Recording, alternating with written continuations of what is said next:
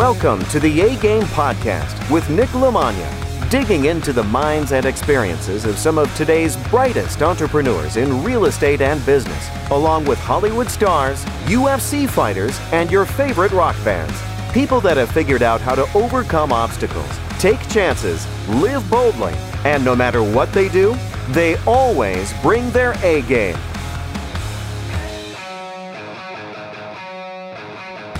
All right, my guest today in the A Game podcast is Tiffany High of Heels Homes. She is an absolute real estate ninja. Uh, looks very unassuming, but takes zero shit. I see her, see her do it. Um, I like it. So she's absolutely killing it in the Columbus market, a couple other markets, pulling in six figures every month. Um, always there on the front lines. I've been learning a lot of stuff from her. I really appreciate you getting on. Um, I'll let you do a quick intro on uh, who you are and what you do, but you are definitely one of the powerhouses out there in wholesaling right now, especially with all the coronavirus stuff going on. I see that you're just keeping your head down. You're on the front lines. You really have your pulse on what's happening. You're really being proactive. You're being efficient. You're hitting things head on. And um, I think at a time when a lot of other people are just making excuses or looking for information, you're you're getting things done. And I, I really respect that and appreciate that. So um, tell everybody a little bit about yourself and what you do. Well, thanks for the introduction. Those are some kind words. Um, so I'm Tiffany High. I own Heels Homes alongside my husband Josh High here in Columbus, Ohio. Um, we started out in the business a few years ago as rehabbers. Um, we actually started out doing a lot of subject to deals, how we got started in the business with no money. Um, and then from there, after doing about 40 rehabs our first year, we realized that we were more talented at scaling wholesaling. So uh, the second year, we did about 160 or 163 wholesales. Um, I would say about 80% of those, 75, 80% of those were assignments. And um, this year we've actually changed up our strategy quite a bit, thankfully, because it's working out in our benefit during this time period. Um, we are doing about 75% what we call wholesales, where we just close them, put them on the market, or we close them, put about 10, 15 grand of work into them, and then list them. And then the other 25% of our deals are assignments. Um, and yeah, I mean, this COVID 19 has obviously put a little bit of everyone in the industry in shock. Um, so we have definitely been taking a lot of, um, I would say, proactive decision making in preps that this could last for six, eight, ten months. Um, and we can go over that as we go through this today if you'd like, um, or I can let you know now and some of the decisions we're making. But we um, we also own a rental portfolio, so I know every landlord in the country right now is a little bit shaky for April first, and every month after that through this. Um, we are very fortunate that we have uh, really made sure we had a, a, cash reserve set aside during this time period, um, and we have a lot of uh, Fannie Freddie type loans. Um, fortunately, the government is anyone that's got a Fannie Freddie loan right now most likely can defer their payments for three to four months. Um, so I definitely recommend any landlord out there that has a Fannie Freddie loan, even if you're okay today and your tenants are going to pay rent, definitely use that to defer because you don't know if they're going to lose their job in one or two months and you want to be able to be prepared for it. Um, so yeah, we're taking a lot of action right now, um, cutting things that are fluff in our company and making sure we're staying lean and proactive for what's to come. I love that. I think it's smart business. So um, I want to cover all that stuff, but backing backing up to who you are and where you started from. Um, I know you told me the story a little bit, but you come from a corporate background. You were doing something totally different that I believe wasn't related to real estate at all. So I always like to hear a little bit about what got you into the business and you know, especially wholesaling, flipping, and things like that. It's it's not an easy business, but you seem to have come in and really adapted to it. And you're one of the few people out there that I see took this and actually treat it like a business. And that's why I think that you're going to be successful and ride out this way where a lot of other people that are don't really have systems down and they're not really understanding how to pivot, which has been one of the things that I've really been trying to keep a big pulse on you for because we run in a lot of the same circles and I see a lot of people don't necessarily switch their their business model. They don't adjust things on the fly. They don't really know how to change things that are working or not working. And because you're in it every day the other thing is i see a lot of people who detach from their business. They like to be the face. They like to be the person on social media but they're not actually on the phones. They don't actually really know what's going on with the buyers. And you do. And I, and I really feel like of all the people that are out there right now you're one of the people that gives the most up-to-date information on what's happening and you learn to adjust with it and you don't get on it you don't bitch and complain about stuff. You make things happen you see what works you give that information and um, anybody who's not following you on social media obviously i'll give them all those links but the things you've been giving i think is some of the best content out there. So um, what what kind of background did you come from and what attracted you to real estate? And you know piggybacking off of that question um, coming into it like that what made you start to take it on as a business and less as a hobby because I really don't see a lot of people do that. I see a lot of people go, real estate's a great way for me to get rich, and they come in and they go, ah, too hard, too many moving pieces, I'm out, or they just run their business like crap, their business fails, and then they blame somebody else. Yep. Um, I'll tell you one thing COVID 19 is going to get rid of everyone who isn't running their business like an actual business. Uh, so I was in the corporate life for about 10 years. Um, I started with an, two oil companies. I was the head of US trading for gasoline and diesel for um, an international company. So uh, I'll definitely be jumping in the stock market soon because I did that for a living. Um, so one thing that I really took from trading is, I trained, I traded physical product across refineries across the country. And literally every single day, a refinery would blow up, a pipeline would shut down. Um, pilot got raided by the FBI, and all of a sudden, my biggest diesel customer shut down my refinery. These are things that every single day, like we had to adapt to and move product, or our refinery would blow up.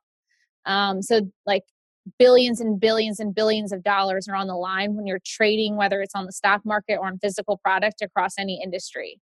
So that made me, um, and actually my rental port, my rental LLC brand is Resiliency Rentals, and I got it from like the fact that over ten years I had to be resilient. Um, right? You always have to adapt, and you have to make fast decisions. Uh, one thing that, like, I know a lot of small businesses, even big businesses right now, they have employees, right? Like we all have to make tough decisions but you have to make them fast and you can't just feel bad for whatever you need to do. What's they you know when you when you get on a plane the first thing they say is even if your kid's sitting next to you you put the oxygen mask on you first right? You can't help other people if you're not helping yourself. Um, so that's one thing that these business owners and i know grant cardone it was yesterday the day before just put out a phenomenal video. It's called employment and unemployment and he came out and it was very raw about you know the decisions he's had to make um, and giving advice to people that still have jobs that um, have been laid off, different things like that. Um, so from going from trading, I went to work. Well, uh, I'm going to keep this short, or it'll make me teary eyed. But um, I had just gotten the head of U.S. trading job. It was probably to this day still one of my favorite jobs I've ever had. Um, making well over six figures and in my mid 20s. It was phenomenal. I love doing it. I love making decisions on the fly. And my 17 year old brother at the time got diagnosed with cancer. And um, my parents are up from Northwest Ohio, and I was in Columbus. And um, when I got the news, like I didn't, I made a decision on the fly, and I literally hung up the phone, walked straight into my manager's office, and said, "I'm leaving, and I'm never coming back." Because um, at the time, I had a big family. My brother and sisters were all in high school and junior high, and like I knew my parents, like I wasn't going to be able to get through this without help. Um, so we, at this point, you know, we still didn't know what cancer he had. We didn't know anything. So I made too fast of a decision. Um, but I ended up leaving my job, got in the car, left my house that I owned. I left everything behind. Um, went home, and you know, a month or two later, we found out he had to get his leg amputated. Um, little did I know he was actually going to be living in Columbus at Nationwide Children's Hospital. So I wish I would have stayed in Columbus, but it is what it is.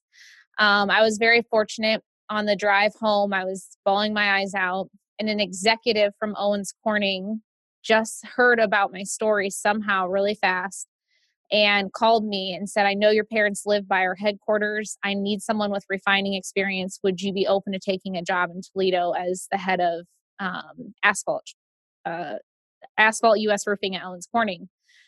And I was a mess in the car. And I said, I mean, I'll come in and consider it. And when I went into my interview, I just said, you know, I have priorities during this time.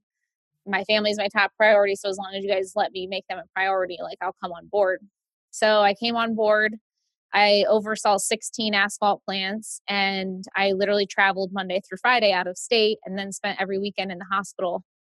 And one thing that over that course of a full year that my parents never left Ronald McDonald, the one thing I noticed was my parents never left Ronald McDonald for a year And the reason why they could do that was because they own companies.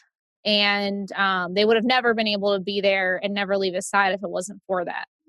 So I woke up one day, it was Good Friday of 2017. Um, our whole corporation had off work that day. And I called my father. I was, you know, I was with Josh at the time. I didn't even tell him. And I just said, health it. Like I'm starting my own company and I have no idea what it's going to be, but I'm quitting my job today.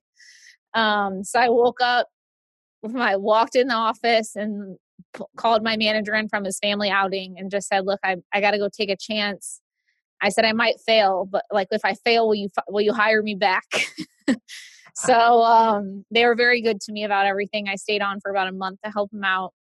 And at that time, I had signed up uh, for an educational program. I miserably failed at trying to rehab for six months. And the reason why I failed was because I wasn't consistent. I wasn't consistent at marketing. I would send out campaigns. I wouldn't lock up deals. I'd get scared and stop it. And then I would start a new one. Then I get scared and stop it. And that's not how it works. Um, so I got my ass and my butt together on January 1, I think it was 2018 or something and said, We're either in or we're out. Like, we're either doing this or we're not. So Josh and I really buckled down, worked, you know, he was still working a full time job. So he would come home from work and he'd work till two in the morning and then leave again in the morning. And we did about 40 rehabs and he finally left his job and we took a chance. Um, and then obviously anyone that does rehabs, you run into contractor problems and all that on your first couple rehabs. We did as well. Um, and that really pushed me towards wholesaling. I had gone to an event. I realized that wholesaling is very systematic. Like you can systemize it and scale it much easier than rehabbing. Um, because wholesaling is really all about technology, in my opinion. Um, it's about technology and being consistent on the sales side.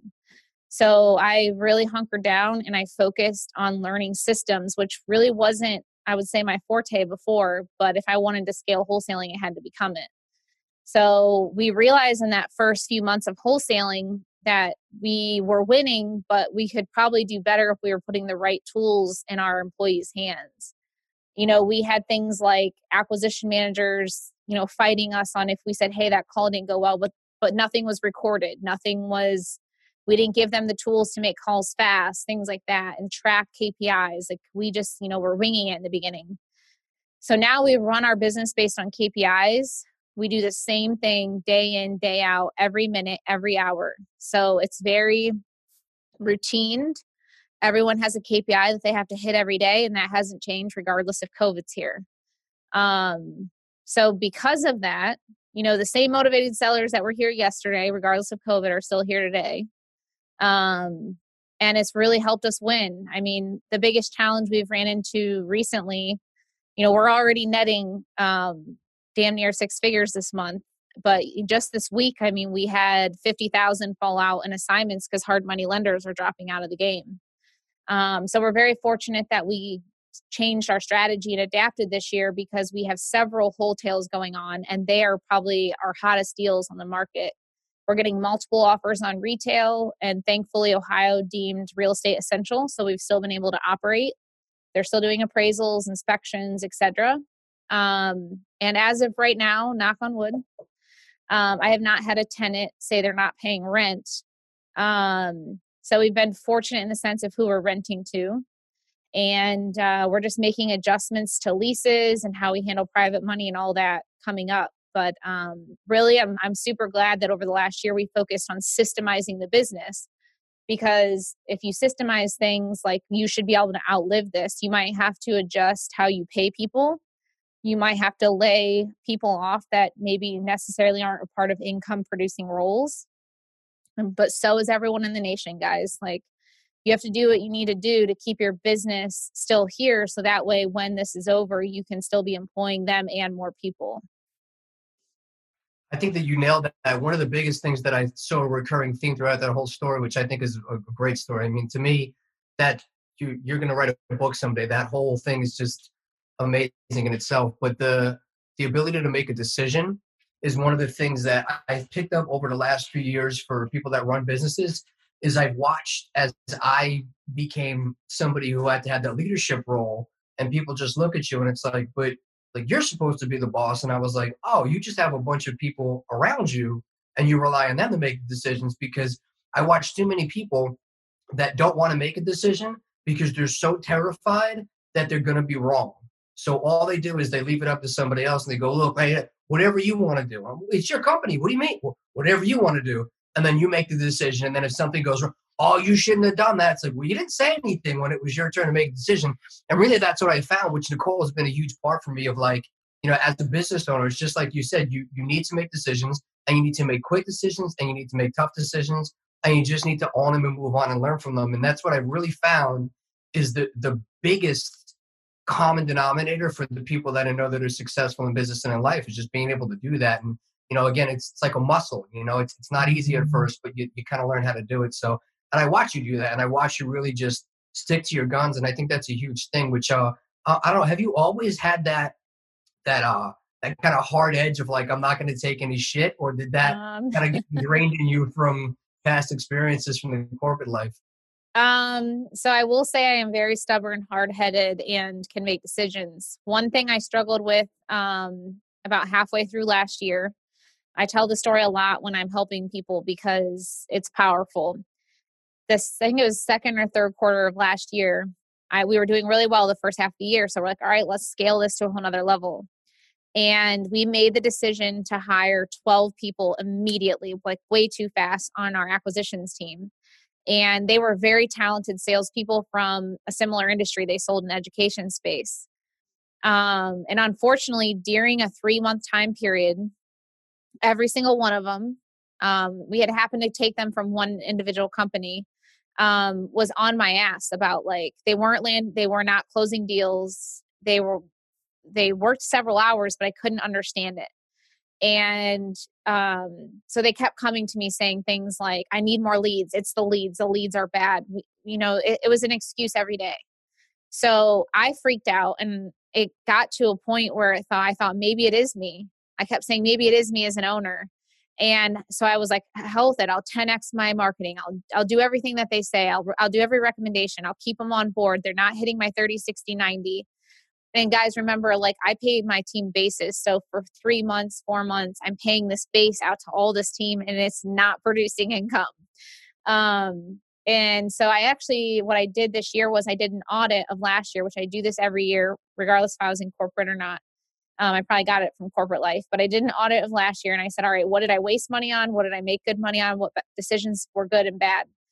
And for that three month, three, four month time period, just in that quarter, I wasted $238,000 on unneeded marketing, on um, mar- launching markets for no reason because people gave me the recommendation and I just took it instead of being smart and analyzing it.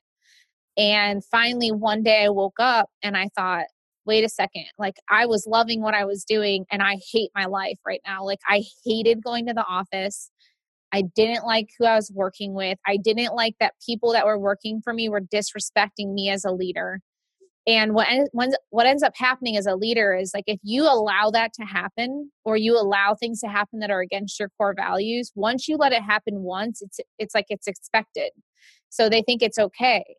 Um, so after that all went down, I literally woke up on a Monday and I said, I would literally rather work at McDonald's than do this. So we're either ending it today or I'm le- I'm firing myself, like I'm shutting down the doors. So um, we called everyone off that day, and I brought them in one by one and fired every single person that was doing this to me. And um, I bawled my eyes out for a week because I'm a very sensitive person. Um, and then I realized a week later, okay, life moves on and we're doing great. Like I should have learned to make decisions the right way right away.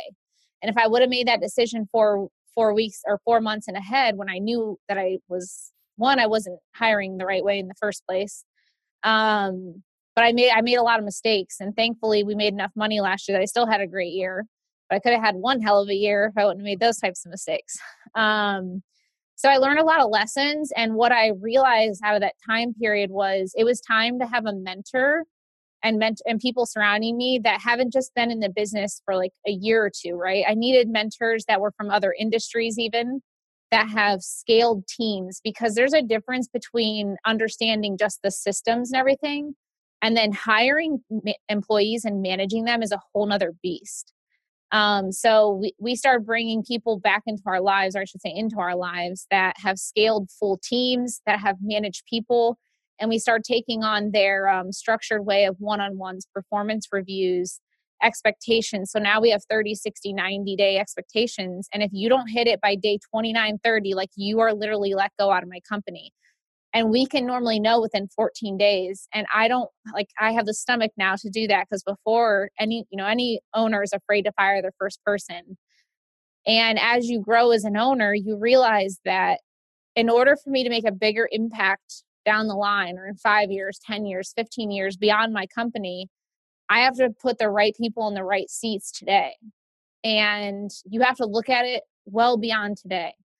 Um and so now don't get me wrong like i still my stomach still hurts if i have to let someone go and a lot of times that's why josh is my coo and he handles a lot of it. Um, so i realized i wasn't good at it so i'm outsourcing it. Um, but i've just realized to put people in the right seats and let me focus on what i'm good at making money with. I'm good at ma- raising money. I'm good at systems in the background. Um, you know i'm good at teaching things. I'm good there's certain things i'm good at and there's things i'm horrible at but i at least know what i'm bad at to outsource it and get it systemized with somebody else. Um, but yeah i mean being being a business owner right now i'm just glad i went through hell for that quarter last year because i think i'd be really struggling right now now it is what it is like i have to make changes i have to adapt and if someone has an issue with it whether they're on my team or someone else watching like I'm just trying to do what I can, you know, prepare for this is going to last a year. Um, and everyone else should be preparing for that. And that's why we're not hurting because we're prepping and being proactive. The A Game podcast is sponsored by Nationwide Business Capital Group. If you're looking for competitive rates and terms for your real estate investments, you have found the right place. Have credit or full doc issues? No problem. Nationwide Business Capital Group has access to over 3,100 different investor friendly loan programs in all 50 states to fit all your lending needs. From residential deals, multifamily, fix and flips, rentals, commercial buildings, financing and refinancing, among many others, they have options for absolutely everyone. Nationwide Business Capital Group's most popular loans vary from stated income to hard money loans, bank financing, bridge loans, lines of credit, or even non recourse loan programs for financing as well as refinancing. No matter what the situation, from tons of experience to beginners or stellar credit to investors with past bankruptcies or foreclosures, Nationwide Business Capital Group is one of the most creative financing companies out there and will work around the clock to get your deals funded. Call or text Marianne today at 513 638 3654 or email Morse, M O R S E, at nationwidebcg.com to discuss your options. Mention the A Game podcast to receive top priority for all of your funding needs. Pick up the phone and find out what makes Nationwide Business Capital Group different from all the rest, especially in these hard times. If you are looking for a lender who's still lending, still getting deals done, Nationwide Business Capital Group should be your first stop. I love that. You, you hit on so many great things there. One of them being, um, again, one of the things that I really appreciate about you, what I have learned is just like you did with with getting mentors, is I've had good mentors and I've had bad mentors. And unfortunately, you don't know that they're bad mentors when you hire them. You find out when all your stuff starts going wrong, and then they really can't help you, and all that stuff kind of comes to light. So, for me, again, I, I've been around through the correction, and I feel like I have a lot of real estate knowledge, but that whole part with the systems was really the difference between just being a guy who does real estate and being somebody who actually runs a business. And, and that whole part of it, I can see being very overwhelming, which for me it is. I mean, I, this is the longest I've gone without really like just jumping in and knocking out deals because I really took a big step back to try and learn those systems. And it, it's really been frustrating and it really sucks and it really been confusing, but I feel like I'm there now. But it, like back to your point is if you don't really back up and get that foundation, and, and we just literally watched a hundred million dollar business that we were part of crash because somebody else just wanted to keep going. And it was like, but you've had holes in your boat from the beginning. You can't just keep filling it up because now it's going to sink when you have all this and you can't fix it anymore. So we're really trying to lay those foundations. But for people that want to get in the business and thinks it's easy, they don't want to put any of that work into really set that business up. So later on down the line, when we have something like we have now, you can have those minor adjustments in there. But coming from that, um, it's not an accident that you're the number one wholesaler in Columbus, Ohio. It's because you took the time to put a business together and run it and make those changes and you know show the love when you needed to show the love and show your teeth when you needed to show the teeth but starting out was that something that that slowed you down or really overwhelmed you with those systems because i talk to a lot of people that are starting out right now and once you start to get into like the like the smartphone and the Xencall and the Podio and, and you've never seen that before it is it's a lot and it makes you just want to go i'm, I'm just going to go to bed or i'm just going to you know it's but yeah. i don't want to just hire somebody to do it i want to really understand it so like you said when i need to come in and I, I can do those things i can at least explain it to somebody and know what i'm talking about so um, what was your experience starting out with using all those systems that you're using today to really have your business run the way it runs um so I was not a system person in the beginning. I was a sales individual, and um, so what it really looked, what my our lives looked like before I systemized was I worked out of my basement, and I would wake up at six in the morning, and literally all I'd be doing from like six to nine was pulling lists, cleaning lists, deleting rows, adding columns, all this crazy stuff. I didn't have macros, so like stacking lists. Like I didn't know how to do any of that. I didn't even know how to hire a virtual assistant. And actually, one of the hardest things ever was hiring a virtual assistant um, and because I didn't know how to train them correctly because they weren't obviously English most of the time, and it's very difficult. You have to tell them exactly what to do. Um, and I had joined a couple other elite programs, and I understood the big picture. Like I understood how it had to tick, what needed to happen, but actually connecting the dots was very hard. Um, I had a lot of days of tears. Um, and it was okay to be like that when it was just me, Josh, and one acquisition manager. So like you know you can get away with that but if you're going to scale a team you have to have the right tools or people are going to leave you. So phone sales um, in the wholesale industry or any industry is probably going to be one of your biggest turnover roles. Mm-hmm. people get burnt out it is what it is um, and so we prepare for that. So one day i got very fortunate that someone referred me to her project manager who i now use as my virtual assistant and i realized i need like I needed someone who could speak at a higher level as a virtual assistant, um, who understood processes and systems and not just like your two, three dollar an hour VA. And so that was what really helped me because I needed to be able to communicate with someone who understood how to go take what I needed and put it to paper and process it out. So I spent the extra money, which I wish I would have done a long time ago, and paid for a, um, a more expensive project manager. But then they now outsource it to two, three, four dollar an hour VAs. Um, and I don't think I'd be where I'm at today. And if for any reason, you know, right now his country's on lockdown, so they're slowing up a little bit too. And they and they run a lot of my back end. They pull my list. They skip trace everything. You know, they're launching all my campaigns, tracking them, filling out my KPIs. Um, anything that breaks in any of my systems, they have developers that they're handling, and th- those are things that we like. I was doing all by myself before, and I to this day still don't have that strength, right? Like I just knew that I had to outsource it to someone who knew how to do it and I had to pay the price. Um, so now what we do is we have like basically what we call a spot in our company and we call it um, like the technology officer, marketing manager, whatever you want to call it. And we dedicate a full salary to that spot that we would pay an American pay. And that project manager now outsources this to his whole team and it's been well worth it for me because i don't folk i don't spend any time on systems i just i just guide them and lead them.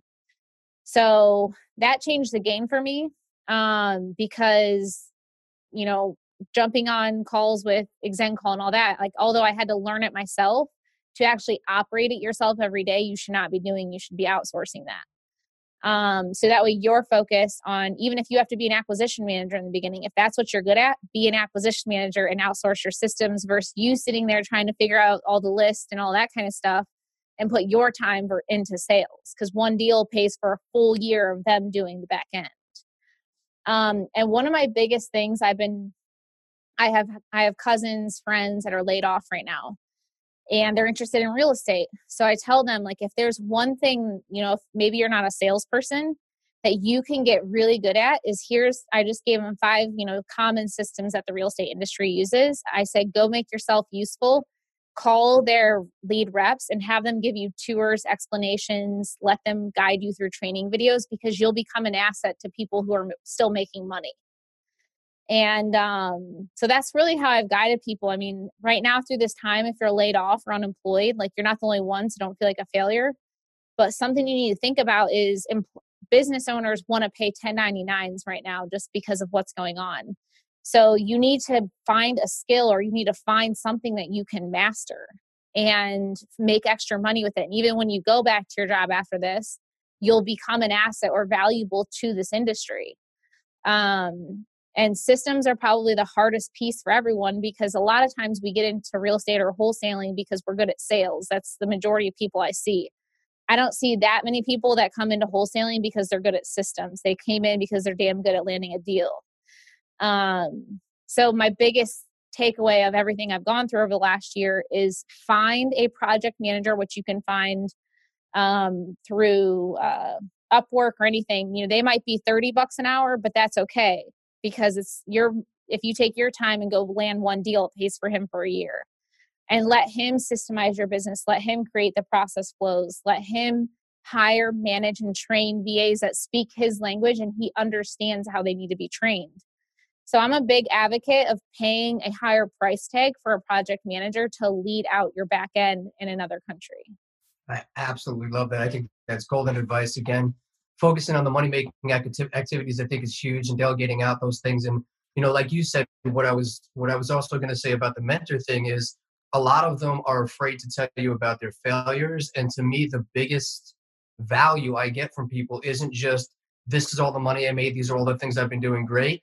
It's tell me what doesn't work because some of them are afraid to do that. And there's so many people out there that are like, go into 20 markets, hire all these people, drive a Lamborghini. And, you know, I, I'm sure there's people out there that that's what they want. But, you know, at this stage in my life, that's, that's not. And I really like the way that you really represent i think what the you know the average person is just quality of life hard work you don't need all this flashy stuff you don't need to be in all these different markets sure that looks great on social media but how much are your expenses like how much are you really netting at the end of the day what, what what's really about is what's staying in your pocket and all those things that you told us months ago about staying lean don't waste all this extra money on marketing these are the mistakes that you've made now when everybody really needs to get lean, you're not going to have to go and restructure your whole business. So I think that that's a just such a huge thing about um, staying lean just a business because Lee Kearney says it all the time. The people that run businesses they go broke making money every day because of those exact things. So I think your business model is one of the smartest ones out there. And again, you're still pulling in six figures a month. You're the number one wholesaler in Columbus, so you don't have to have all the flash to be making all the money. You're like under the radar incognito, which I'm sure you prefer, but I, I, love that stuff, you know. And uh, again, for business, what you were saying was, um, you know, I've been told for a long time that you you don't go change everything every day because then you can't measure what's working and what's not. So again, like, um, and we've talked about it a few times that you you talk to somebody, well, we're doing all this, and then you talk to them the next week, we scratched all that, we're doing this now. It's like yep. you didn't give it that chance to work. So what you're doing, like you said, you know, everything goes the same, but you can make those minor adjustments because you have enough consistency that you can see what was a fluke, what was not, what's working, what's not. And again, I think looking at those things pretty consistently and adjusting your business to those things is what helps you stay in the game instead of people just outsourcing that and checking it once every six months to a year and things like that. I think is kind of crazy. So, um, on the the side of the business as far as wholesaling goes now, for buying properties, you obviously have a good pipeline. How many different markets are you in, and what are some things you're looking at that you chose those markets, and um, how have you adjusted a little bit of, of that? I know some of the things I've heard you say is you're definitely looking at the margins and trying to make sure you have more meat on the bone in case you have to go sell it at more of a discount later on. But um, talk a little bit about some of the things you're looking for a good market to wholesale and some of the adjustments that you're making on the acquisition side because of what's going on with the coronavirus. So let me tell you another mistake I made last year.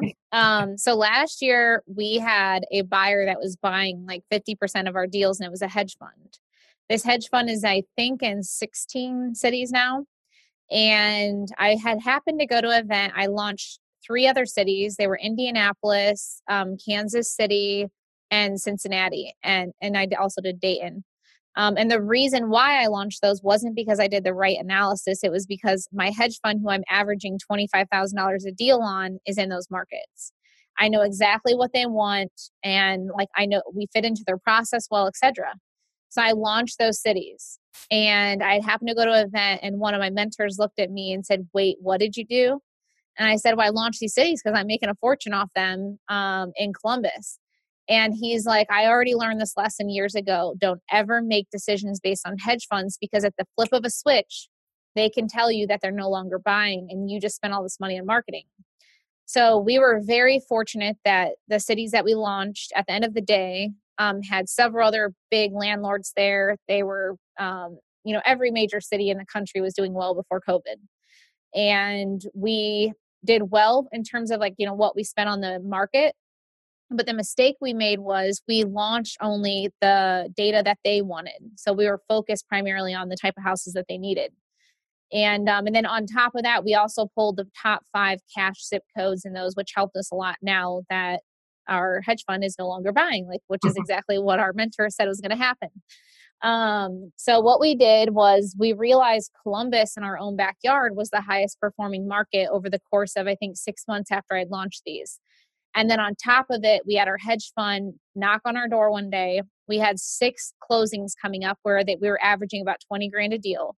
And literally overnight, the guy's like, Our president said that any wholesaler can only make five grand or backing out of the deal moving forward. And I said, Well, you're already committed and in contract on these. So, like, I need to get these closed. And they said, Nope, we'll back out.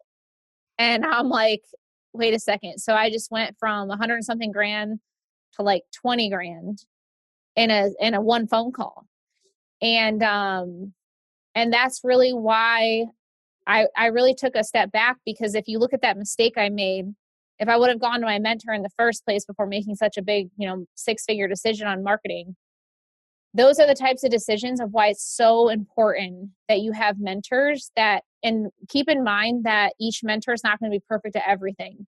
If you hear from, you know, Shaq and all these other big people in the country, they have mentors for 10 different things in their life. You know one might be really good at writing one might be good at you know whatever it is. Um, and they're pulling a mentor in for whatever it is that they're strong at.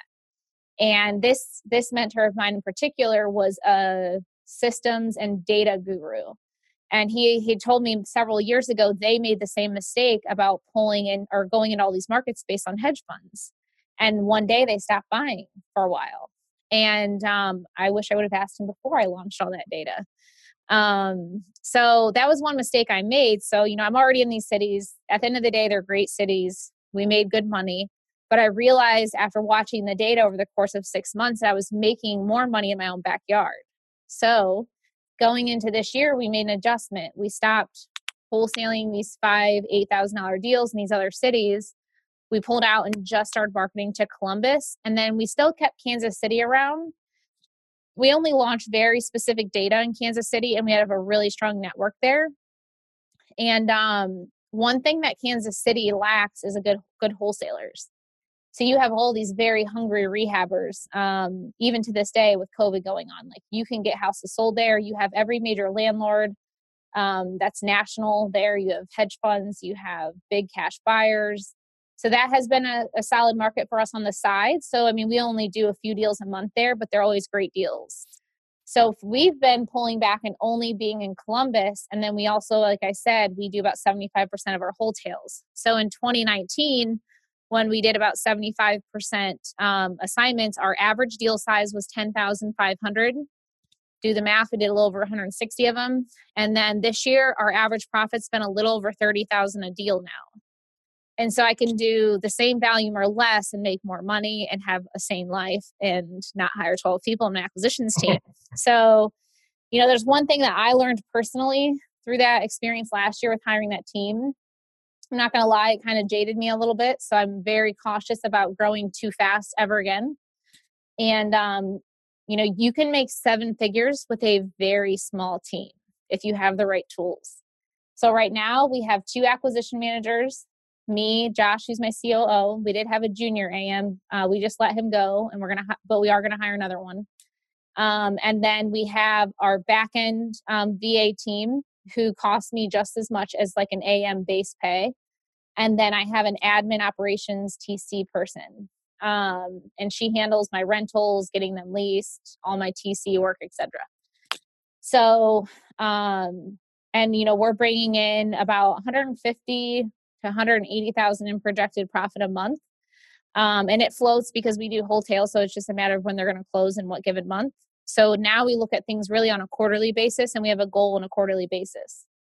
And um, this has so far been our pet. Um, the past four months have been our best performing months we've ever had in being in real estate. And um, you know, I'm very fortunate that we learned how to systemize the business because I don't think that we would have been able to survive going into COVID 19 if we were at where we were at a year and a half ago, just learning the systems, you know, because that it takes a lot of time, effort, and energy just getting launched. Um, so definitely lean on your mentors during this time on whatever their strength is, because if any mentor is a good mentor right now, they understand that people that they're that are looking up to them need them in, right now. Like now is the time to be a leader. Now is the time to give more than you receive. People are going to remember that.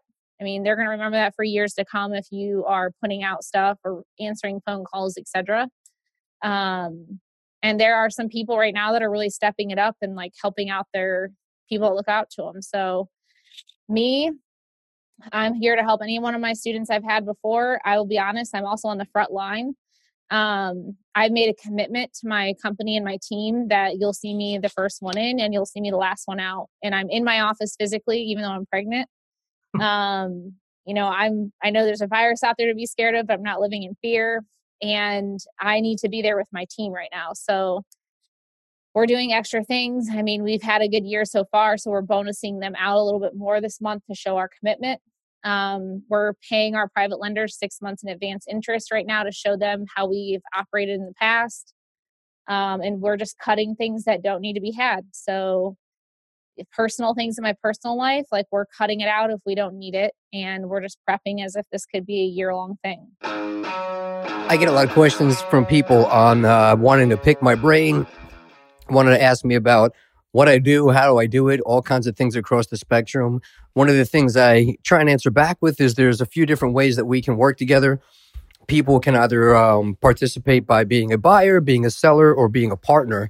And that's really the best way to learn. So if people have questions that have reached out to me, the best thing to do is jump on www.nicknicknick.com and you can schedule a consultation if you're looking to sell properties, buy part properties, partner on some deals, or just get a general consultation to see where we can even fit in and where we can do business together on any level, there's options for that to set some stuff up. So please visit www.nicknicknick.com to buy, to sell, or to partner on real estate deals or opportunities.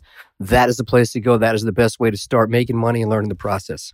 It's very smart business, you know. And again, I think you're obviously the leadership of being there, just like you're saying but the thing that I think is interesting about this is I I have been spending a lot of time listening to very smart people all week do their webinars, and I think that's cool. You know, again, even in the jiu-jitsu community, a lot of schools are closed down, so all these guys are offering free membership to their online stuff, or they're going and doing you know virtual classes for people, and it's free as long as people are out of work. And I agree, there's people that are stepping up, and there's people that are giving up, and you're going to remember the people that were going to doing that stuff. And, I think that's huge. And I've seen you post a lot of stuff like that, offering help, and you've been really great about answering questions and stuff. I think that's a really big deal. But the, the you know, the difference is people are just guessing. And, and I've heard it everything across the board for people giving very confident opinions. And it's all logical and it all makes sense. And I get all that. Um, but I just don't really know what's going to happen. So one of the things that I know I I I am personally concerned about is, is doing flips. So um as far as the the wholetail, I know you've been big on doing that, and I know um, I've talked a lot with a bunch of people about not doing anything that's taking permits or that's going to be longer than 30 days because just who knows how inspections are going to get backed up, or you know, especially with where I am in the city of Chicago. I mean, that could yeah. be months and months and months. It's a nightmare. So your wholetail strategy, talk a little bit about that because I feel like that that's a nice, safe kind of baby step into not doing like a huge fix and flip and not doing a wholesale. So you're holding a little bit longer. You are putting a little bit of work into it, but you're not doing a full out rehab and you're doubling or tripling what you would have made on the wholesale side. But know, in a time like this, that's probably the the biggest. I, I would personally go with the rehab on that. So um, just for people who don't know what it is, talk a little bit about wholetailing and, and your. I, you know, people have different definitions of what it is, but for you guys, what's your standard for a wholetail? Um, so everyone has a different definition for a wholetail. So we came from doing 100, 100, 200,000 dollar rehabs. Um, so anything under 30,000 for us personally, because we've systemized the rehab side, takes us three weeks or less. Um, so what we see as a wholetail for us in our company is we can close the property and be back on the market in less than four weeks and you know regardless of whatever the amount is we spent on the property like we're in and we're on the market and our goal is that every wholetail is sold on the market and we're paying back our lenders in less than three months. Um and the retail market and my market has been pretty hot. And what i've one thing that we took on i've only lost money on one deal. And um, that deal was a $400000 house and we ran into a contractor issue. Long story short um, we went by the time we got to go list it the price the value of that property had gone down significantly. So when you're talking about a $400000 house even a you know 5 10% drop is significant especially for people out there doing these massive rehabs um, for only 30 $40000 profit you know it only takes like one small switch in the market. So a year ago we decided we're only going to touch um, properties and close it with our cash or private money if it makes sense, if it, for some reason it doesn't sell, we can still refinance it and cash flow off of it.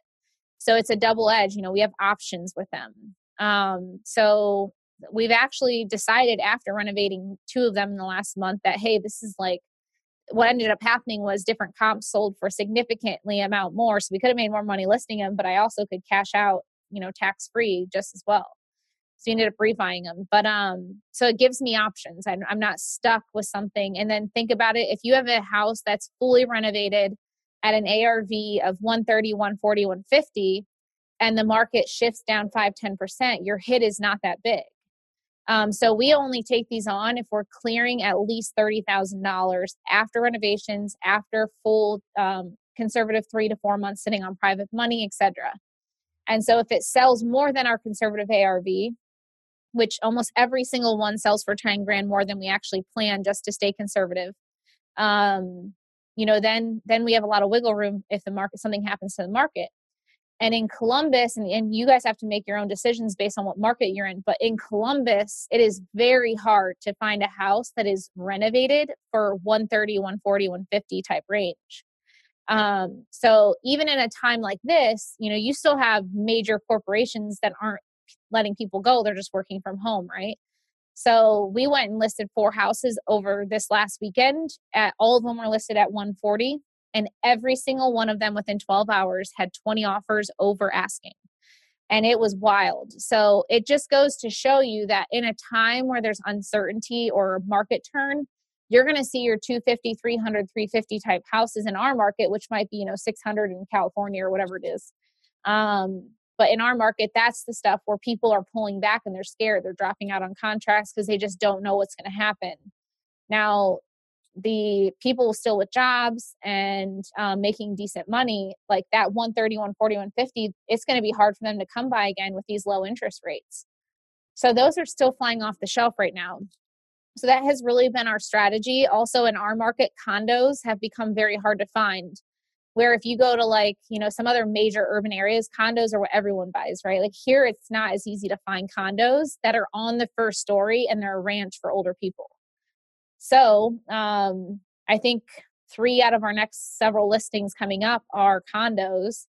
Um, we had planned them with 130 135 arvs and we've sold all of them for 155 so far in this last week. So um, so you just have to understand your market. You need to understand what inventory is short, what are people looking for, what's that affordable price range because I will I think forever for the remainder of time no matter what market it is, I will always focus on affordable housing. Um, because then you know you're talking about like being in line with what more than likely the government's in line with. We got to make things affordable for the everyday American. Um, so that's really been our strategy, and it's one for us. You know, like I'm more excited right now for wholetails than I am assignments because 85% of my buyers on assignments are backing out of uncertainty or they're using hard money. And um, so, what we recently did as a strategy is we went to our market and we created a new buyers list this week.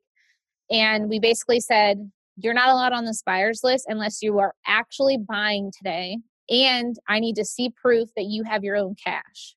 And if you don't have your own cash, you're not on my list. So um, we've got about, you know, only 14, 15 people out of my thousands in Columbus so far that I'm letting on this list. Um, and I swear, if I send out properties and they don't buy them, they're off the list. So I made it very clear to them, and you know me well. I I did my phone calls and I said, look, I swear if I send something out at the criteria you're telling me and you don't buy it, I will never send you a deal for the remainder of time. So I, that's how serious I am right now. I and I don't care if they say no, right? No's okay. Um, but I need to be working with serious cash buyers right now. And so I need them to tell me their real criteria so that we, we can continue to operate as a company. So if that means you're buying at 50% ARV minus repairs, you know, whatever that is, I need to know that criteria so I put it in contract at a price that either works for me or I know works for them. Like I want no, you know, every wholesaler should put every contract in place with an intent to close. And so we close 75% of our deals and we assign now 25% of them. And and for those assignments, we know specifically what our buyers want and typically have it sold before it even gets in contract because we know what they want and what they're looking for. So it's more important now than ever that you're making calls to your buyers. You're weeding out the ones that don't have the real cash in a time like this. And you're focusing on the ones that do have the cash, but they might have stricter criteria now. So, I mean, we have people right now that are buying, but they're buying at like 50 cents on the dollar instead of, you know, 70%. Uh, so it's been very difficult to put deals in contract because people right now, at least the feedback I'm getting, um, is that sellers aren't quite there yet in the market to be highly motivated due to COVID. You know, you have people that are motivated no matter what, regardless of COVID. Um, but I haven't seen it yet because at the end of the day, a lot of these people's mortgages are deferring their payments. It's not hitting their credit, and it's not going to for at least six months. I mean, the Fannie Freddie came out yesterday and said that they'll defer even 12 months. So it's like, so I mean, that's eventually going to have a bigger impact on the economy overall. Um, but people aren't going to be impacted by this right away. Great. I think that's all great. And then again, p- touching with that buyers list, I think is huge.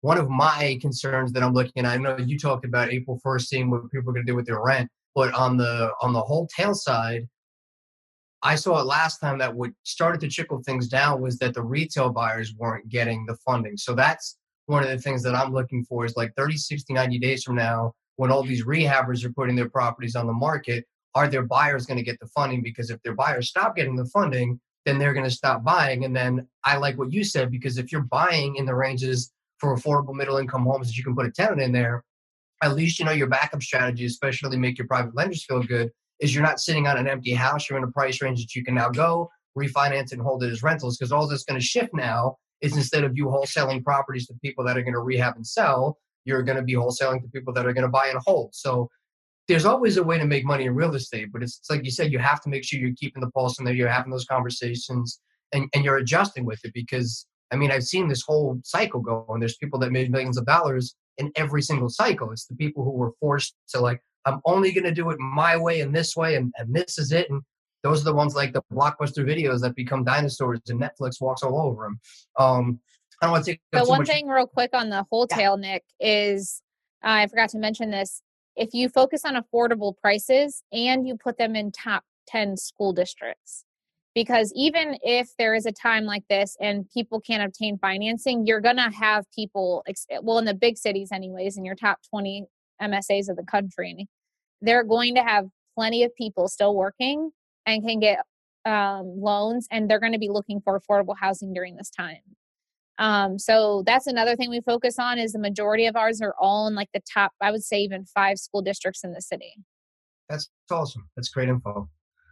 Um, I know you do you do coaching, you do mentoring, you do a lot of different things. One thing I, I like to ask because you really put yourself out there on social media, and um, it's I think everybody thinks that a lot of the people that are out there that are giving information and giving content love to be on camera and love to be and and it's usually not the case when I talk to people. And um, you know, even yesterday I did like my first webinar and I felt like the biggest asshole even putting up like I'm gonna do a webinar. And then when people got on, I was like, why would these people even want to hear what I have to say? And um, even doing the podcast, like I was really nervous to do that. And but at the end of the day, that that's part of what the business has become and it's part of what you have to grow and for every person that sends me a message and goes you know what i, I got something out of that like that feels really good but there could be a hundred people that write to me and go that was great that helped me or that made me money or whatever but i still get so bummed out and upset when i see one dickhead that i've never even met that's using a face name that has some fake emoji picture saying something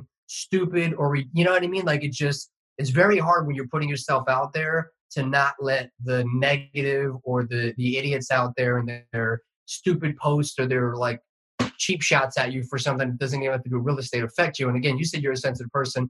Um, how are you dealing with that? Are you even seeing that? Maybe it's different for you than it is for, you know some other people out there. But um, putting yourself out there more, how are you handling some of the positive and negatives from really being a face and being on social media and offering help?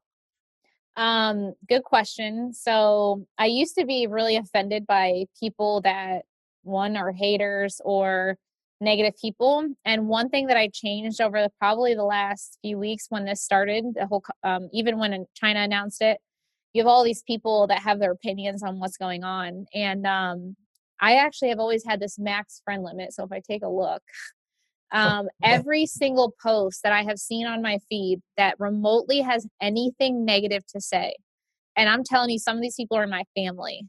I have I haven't even like taken time out of my day to acknowledge it. They get unfriended immediately. Um, I've actually, you know, behind the scenes unfollowed or unfriended some very big people in the industry because I also don't want to hear someone being on my front live feed or anything that keeps telling people that they know what's going on and you should do all these things that like no one knows the answer. Um and mm-hmm. so I just keep removing like honestly this last couple weeks I've removed more people from my social media than like I have probably my entire life put together. Mm. And I just don't have time for it. This is a time where I think you, if you saw, you know, um, John Maxwell came out and talked about crisis on his uh, social media recently, and it really hit hard to me because sometimes people are saying, you know, crisis develops or creates leaders, all this. No, it doesn't. It reveals if a leader's actually been prepared for a crisis. So it reveals your character, it reveals everything about you as a leader. And um, I, I'll never pretend to be perfect. I I am a very direct person. I'm and I'm a very frontline person. So um, I want to give positive feedback during this time. And at the end of the day, like I'm focused on being on the phones, being on the front line. I'm pregnant right now. So like I'm taking a lot of risk on behalf of my team so that I can keep feeding their families. I'm still going out to properties. I'm still doing things to keep things going because at the end of the day, like it's up to me to keep this going. Me and Josh, I should say. And um, you know, I want to put content out there. I was very apprehensive at first to really be doing anything. Um, you know, I do have a virtual group that you've been a part of where I teach systems and all that. I completely cut it off for April. And the reason being is because I'm honestly personally very uncomfortable right now with promoting anything that costs money. And I've had so many people come to me needing to learn subject twos, for example. I mean, that's how I got started in the business. And it's more than likely in the next six to 12 months going to be a great strategy. So I just slashed that in half because I'm like, I don't want to be promoting anything that, you know, people need to go spend all this money for. Um, and I just like, I wouldn't even jump on it because I want to do what's in the best interest of people following me. And people that are following me need to see one thing, and that's that I'm on the front line right now.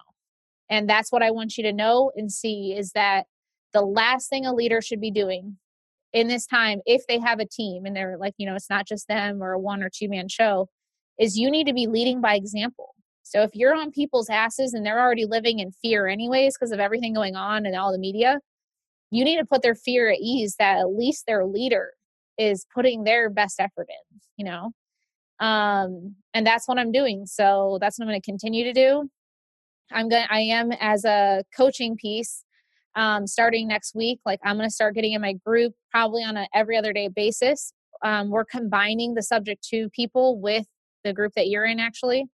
And um, so anyone that's already in my group is just going to get all that content regardless. So we're just going to be going over every other day, like a different example that we've done on how you take over creative financing because it's going to be something that everyone needs to learn.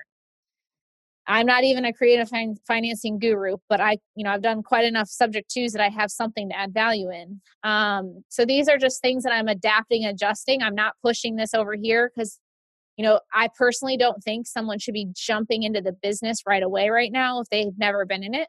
So I'm going to focus on diversifying the people who already are involved with me on how they're getting deals done. Um, so I don't know, it's just a personal take on it. And, you know, I've got a lot of friends, mentors in the industry that that's their primary focus right now is just pushing out content like all day, every day. That's their, that's their strategy. Cause, you know, obviously it creates cash flow. They probably got time on their hands, you know, things like that.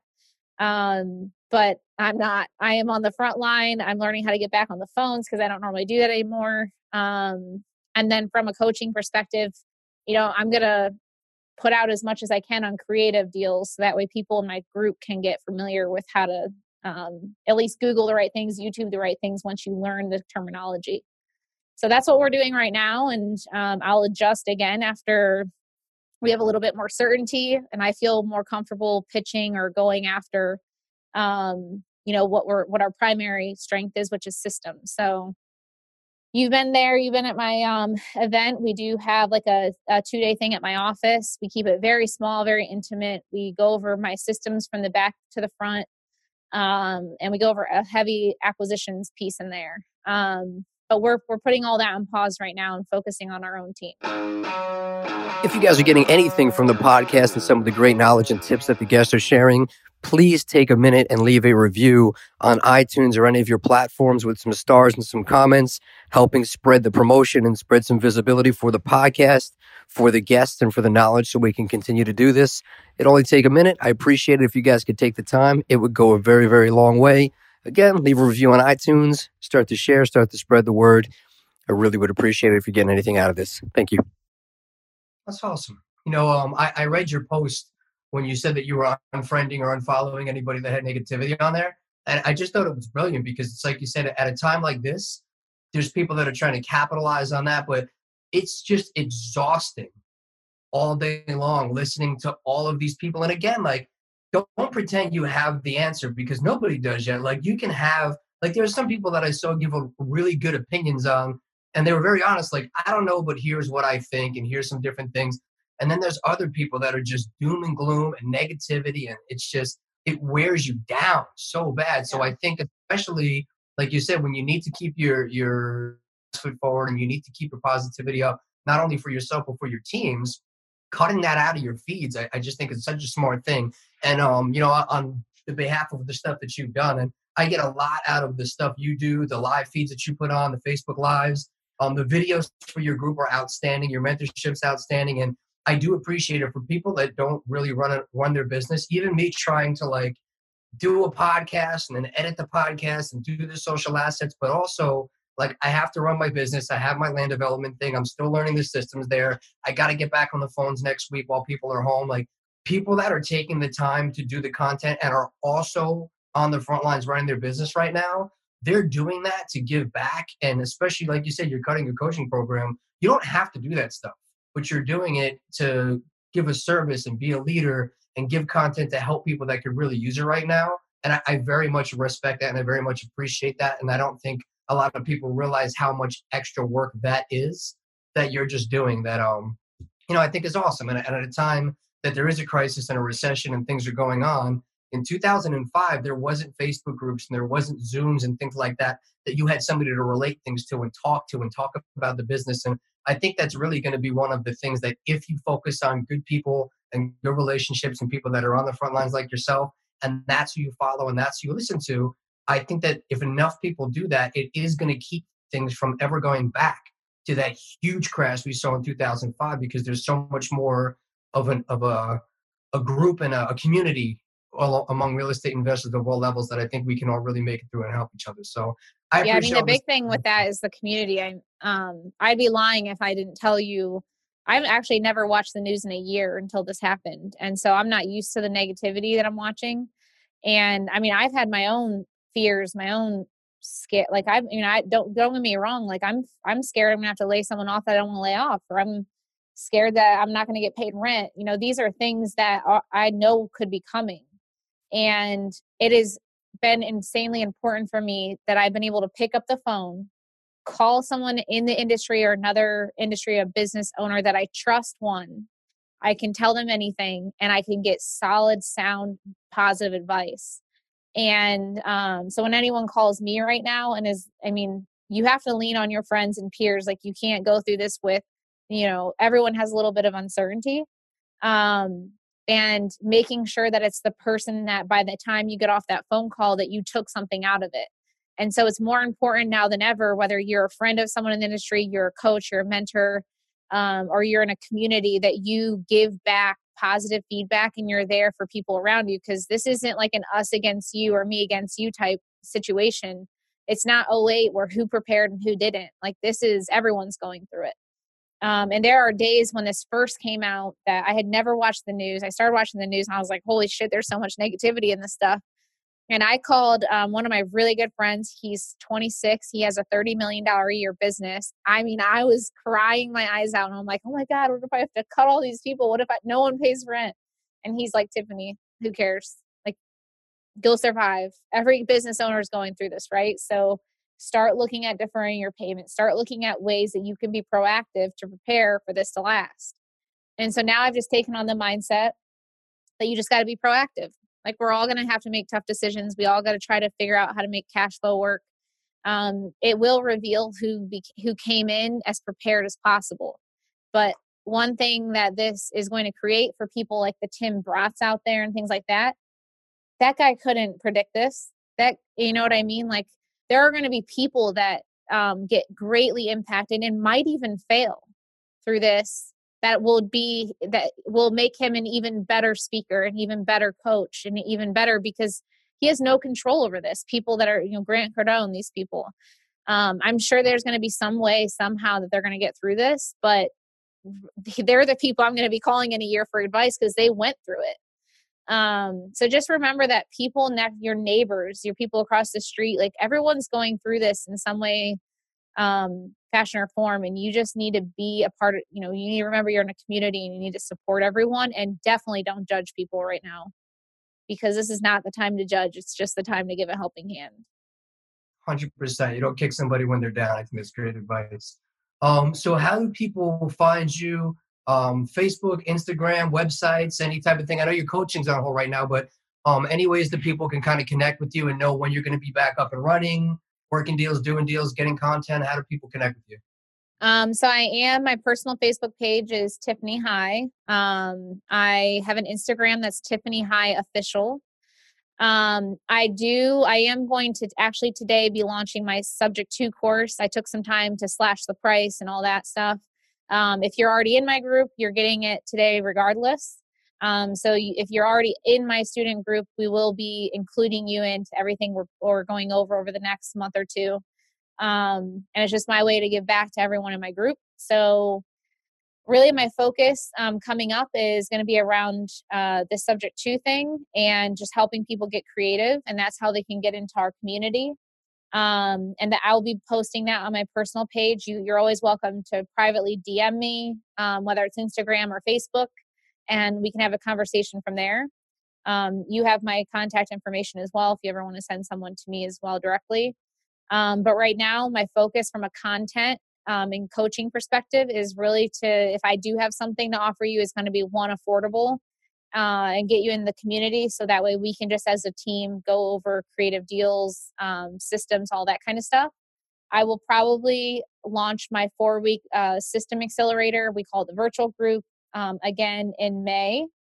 And I will also have my in person in office as of now in May for two days again. Um, but obviously, COVID can impact that. We are being very cautious with that because we have it at our office and we need to make sure we're not putting our employees at risk. Um, so if you are interested in any of that, you know, Nick's been in my community, reach out to him. You can ask him for his take on things. Um, but right now, my primary focus is my own team, you know, getting through this, getting paid rents, um, and then giving back today on the subject to. So, uh, again, if you're already in my community, you're getting get, getting a link to it regardless today. It's a surprise. You don't even know that. Um, so watch for the dropout on that, and uh, yeah, just just DM me. Um, and I do have a company email. It's heelshomes at gmail.com, H E E L S, right here. Um, if you want to email me and we can go from there. That is awesome. Um, yeah, I, I, I watch your stuff all the time. Um, if you don't hear it enough, your content's awesome. Your courses are awesome. Your two day boot camp was awesome. I have learned a ton from you. You've been very responsive, very supportive. I appreciate all the stuff you're doing. Um, and I think you're a great leader and a great investor and a great person. And I have a lot of respect for you. And I Thanks. really appreciate you getting on and doing this. And um, likewise for Josh, your husband. He's a great dude, really, really nice guy. Um, tons of great information. You guys are a dynamic duo. You guys are powerhouses, and I think you're going to be dominating this business for a long time. Thank you. I love the feedback. And Josh is really the one that runs the show, by the way. He's You guys want to check out Josh High. He's an amazing guy as well. I'd like to interview him at some point too. Um, I won't take up any more of your time. I really appreciate you talking to me today, and I appreciate all the stuff you've done. Uh, for me and my business, personally, professionally, you're an absolute all star. Thank you very much. Tiffany High, everybody.